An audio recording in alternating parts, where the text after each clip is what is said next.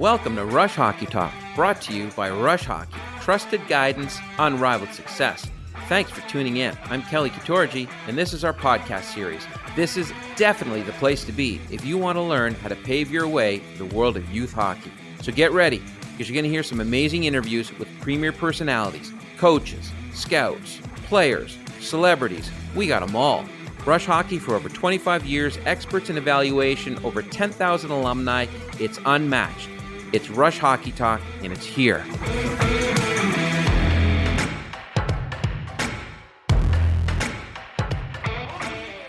Welcome to Rush Hockey Talk. Here we are again. This is Kelly Katorji bringing you another one of our podcast series. And today we have a special treat for you. At least for us, it's a special treat because in studio, we have Grant Kimball, new assistant coach, University, Yale. He's here today. And before we get to Grant, we want to let everyone know that this episode is sponsored by Zenergy Gum. It's a new great caffeinated gum that it's out there. 50 milligrams of caffeine, 45% of it is B12, and 35% of it is B6. It tastes great. Give it a shot. Open your mind, open your senses.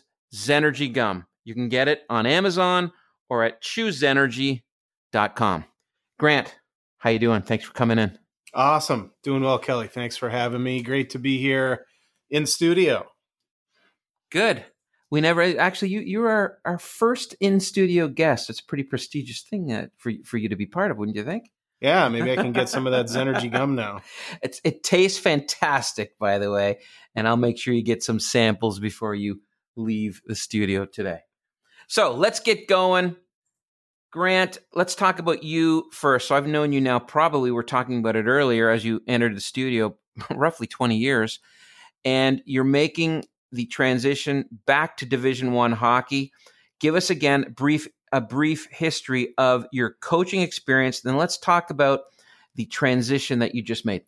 Yeah. So uh, I think last time I was here, or uh, at least on the podcast, I was head coach at Aurora University, a small Division three school uh, in Illinois.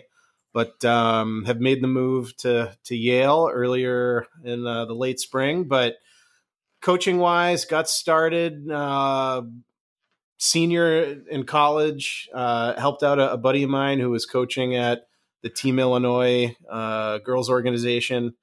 Helped out with, with, him, and that was sort of my first introduction into girls hockey. Um, coached a a U16 team for a few years. Then uh, saw our girls getting recruited on into college and thought that that might be something that I could – try to do. And luckily, I was able to do that as an assistant at Lake Forest, my alma mater, for a few years. Then moved on to Wayne State University, my first Division One full time job with Jim Fetter. Uh, was there for four years. Then went to the University of North Dakota for two. Uh, left that program after Brian Idalski took over in 2009. Went to the University of Vermont, where I spent the next seven years and then uh, left Vermont to start the the program at Aurora University uh, as a new Division three school three years ago, and just made the move back this summer to be uh, an assistant and part of the new staff at Yale University.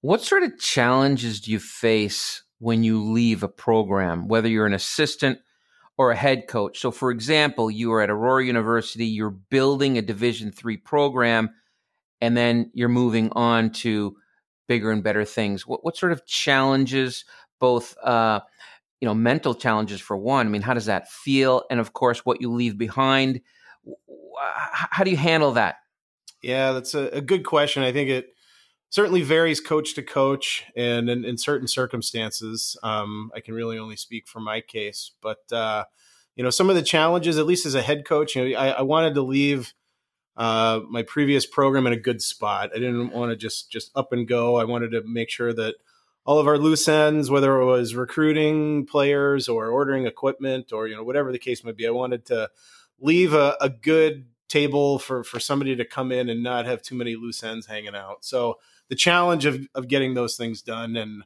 uh, then you have the challenge logistically of okay, how am I going to leave halfway across the country and move move somewhere else? And you know with, with family and you know it's just me and my wife for now. So a little easier than if I had kids, but you know, certainly with those coaches with families, you know, bringing kids to a new area or taking them out of a certain area, you know, there there's a challenge uh, in and of itself there. It must be a an administrative nightmare. I mean, maybe you got to change your driver's license, get new license plates, your house changes, new landlords if you're renting. You know, what sort of interesting stories or challenges did you have with that? Um, it's true. You know, you have the challenges that life comes, like you said, changing your address, changing your plates, license, uh, you know, logistics, trying to find uh, short term housing versus long term housing. Um, one of the challenges that I faced in taking the job at Yale was where was I going to live? And, you know, so luckily my sister in law lives just outside of Hartford in Glastonbury. So I am going to be with her and her family for the foreseeable short term future until I can get a, a, better lay of the area around New Haven and decide where, where we want to live. Um, but yeah, housing can be a challenge. Just, you know, life in general, uh, when you make a move like that, presents a, a lot of questions and some balls in the air. It, even your spouse, I mean, there's a challenge there. You're on the road all the time. I'm sure she probably gets a little annoyed with that every so often. God bless my wife, Lori. Um, we met as as we were both kind of establishing our careers. I a coach, her in the healthcare field. So we've always had sort of being apart from one another as a part of our dynamic to our relationship. And uh, I can't thank her enough for handling everything that my career has sort of brought with job changes. She's been awesome. Um, but yeah, dealing with certain things, you know, as a coach, at some point, I was just talking to somebody the other day. As a coach, you're always going to get fired at some point. Mm-hmm. There is always going to be a change. You don't know when or at what point in your career, but movement is inevitable at some point. And she's been just absolutely fantastic and awesome and sort of rolling with the punches so that I can pursue my passion. And uh, we both complement one another really, really well. And without her and how she's sort of dealt with, to use that term, my career, uh, she's been so supportive and it's just been been awesome. Yeah, I learned that lesson a long time ago too. Getting fired from coaching staffs and and scouting staffs, and it's funny. You always know someone who's a coach when you go to their house, hang up your coat in their closet, and you see about eight different track suits or winter coats a green one, a red one, a black one, it, just moving from team to team to team. You, you actually have to admire people who have been able to stay in one place for a long period of time. But it's quite a, a, a cool thing to note. Yeah, I was just talking to somebody the other day. I think I could I could fill a shelf or two at the Salvation Army with all the jackets and tracksuits and duffel bags and everything else I've gotten over the years. It's pretty awesome. So, all right, let's talk about Yale. New staff. Give us a little bit of a summary of your new head coach, your new boss, and the other assistant coach that's going to be on the road with you. Yeah, so Mark Bolding is our head coach, and uh, Danielle Blanchard is the other assistant that I work with. Uh, both of these two people I've gotten to know over the years. Mark was the former head coach at Norwich University, won a few national championships. Danielle was the assistant at Plattsburgh and won uh, some national championships as a player and also as a coach. I think she might have seven between her playing and coaching career and and Mark too amongst numerous Frozen Fours. But uh, it's interesting, you know, as I've gotten older um, and have coached longer, you know, who who you work for is certainly important. And one of the things I remember uh, about talking with Mark when I asked him the question of, okay, now you're at Yale, you know, what are you trying to do? What do you, what do you want to accomplish? And he didn't say to me, you know, we're going to win a conference championship in three years, and you know, we've got this sort of time window for winning. His honest to God first response was, I want to have great relationships and I want a great staff dynamic. And that to me was something that resonated with me in that it wasn't all about the winning, it was more about the people that he worked with and creating an environment that was conducive to success, kind of, you know, from the process standpoint. If we have a good relationship with the staff and with our players that the success is going to come. It sounds like he gets it. I mean, being a coach and running a program is quite a stressful thing. So it sounds like from what you're saying is if he can create great relationships, it'll make everyone comfortable, less stress, and it just sort of that environment builds builds success. You don't have to win the championship to have success, but it certainly builds success and it's fun to be there. Yeah, I don't know a lot of people that thrive in a really really stressful environment you know when you've when you've got either a, a, a boss or a group of people that are constantly creating uh, stress i think stress creates indecision and uh, certainly when you talk about performance and having a group of people that you're trying to get to perform at a certain level i think the less stress the less confusion you can create now you have an environment that is conducive to having people feel comfortable and when you're comfortable you're probably going to be more confident in what it is that you're doing. And we all know hockey is a, a sport where confidence is super key. Uh, so, to creating that environment, I think, yeah, if you can create some comfort and less stress, the better. So, as the season starts, I mean, today is an example. Walking outside, you can kind of feel the the, the cool air starting to creep into life, which means hockey season starting. So, give us an idea of what a typical NCAA staff will do as the season starts. What are they what are they planning uh, challenges, things of that sort as they get their season rolling? Yeah, I think uh, you know with the season starting at the Division One level, we have some rules that do allow us to work with our teams on the ice for a few hours a week, but um, you know, classes are just getting in session. Um, you know, teams are getting together. They're starting to bond to create some chemistry. And as a staff, I think we're we're trying to keep everybody healthy. Uh, we're trying to on the ice maybe you know just just get off to a good foot and think about creating some some good habits. Um, you know, not so much maybe worried about implementing the the forecheck right now, but creating a structure and you know there's a certain number of weeks you have before your first official practice and then you get into your first official practices and games start up which is pretty quick.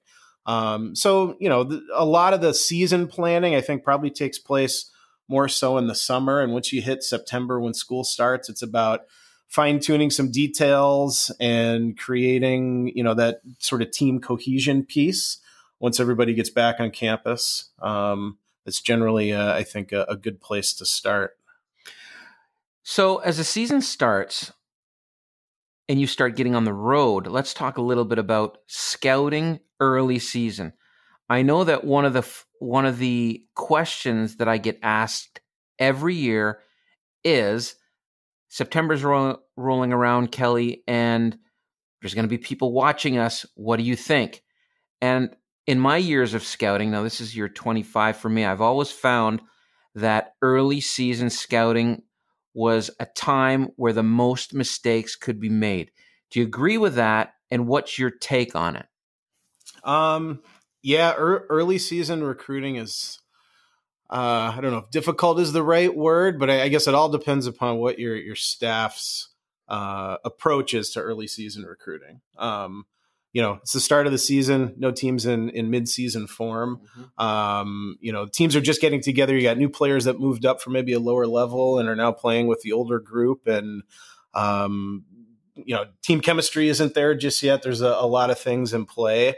Um, i think in in my previous years this is a time of year to sort of build your your list of who you really want to concentrate on and who you really want to want to watch so that when there are some really meaningful games, whether that's you know important league games where you have some top teams playing against one another, or you've got a, a real high level showcase or tournament, and uh, you've got you know the better teams playing against one another at a later time in year when there has been a chance to have some development and some some team cohesion there. Um, but uh, yeah, just a time to you know sort of watch what kids are, what players are out there, and and you know begin to develop a a list of who you want to watch down the road.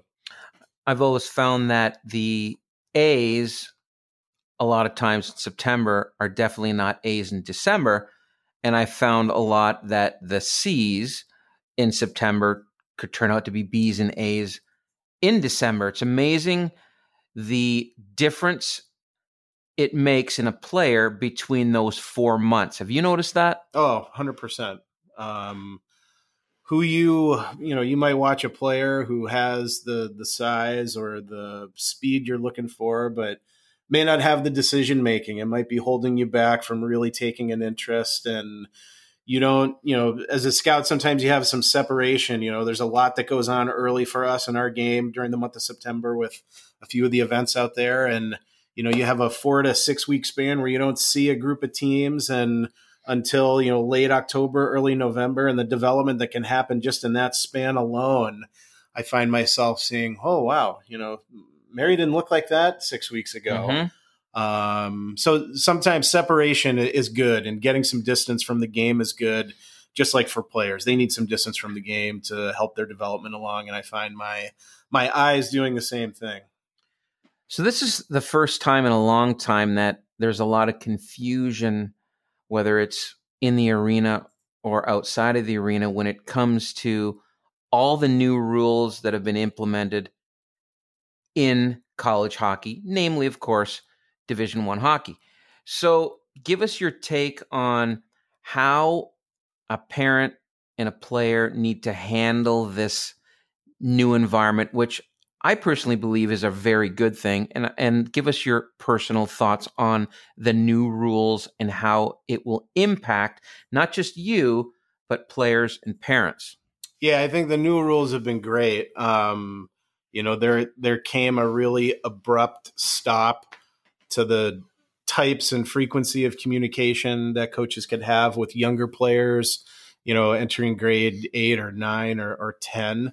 Um, and I think they've been great. I was talking to a coach uh, later in the summer, uh, right around the end of August, and he was saying that he actually had the chance to have a summer and didn't feel this pressure to always be on the phone and talking with coaches and setting up phone calls. So I think overall, it's been a great thing for coaches. And uh, I think we'll find that in talking to parents and players that have gone through this, uh, a year or so from now, they will say it has been a, a great thing too. It's the what's what's fascinating to me is it's the peewees and the bantams, or in American terms, the U12s and the 14s, that I think are the ones that need to learn from this the most. I noticed on my end of the phone, being you know a neutral party dealing with everyone, that those were the two parties that started to get a little crazy as scouting got younger and younger or recruiting and scouting got younger and younger. What do you say to those those families? Just be patient and let let the process play itself out. Um, I think there was such a rush uh, and a, a pressure that people felt in those age groups to get to the next event, to get to uh, have a call with a college coach, and to if they were offered something to to to take a, an offer right away rather than allowing themselves to actually have a process and to make an educated decision. I think if one thing that will come out of this is that now that people have time, they're going to be able to do their due diligence, whether that means getting to you know five or six campuses uh, and talking with five or six coaches and maybe going on an official visit before they actually pull the trigger and if they have an offer to accept it. So I think it what we're getting into a time period of is reverting back to when I first started at Wayne State University, where we're now going to be able to have conversations with juniors and maybe even some seniors where you know the home visit might actually become an important piece of the process. The official visit might actually happen before somebody makes a, a, a final decision. Uh, you know, so we kind of have a reverting back to the way things used to be. So, parents and players listening, you just heard it from an authority, a college coach.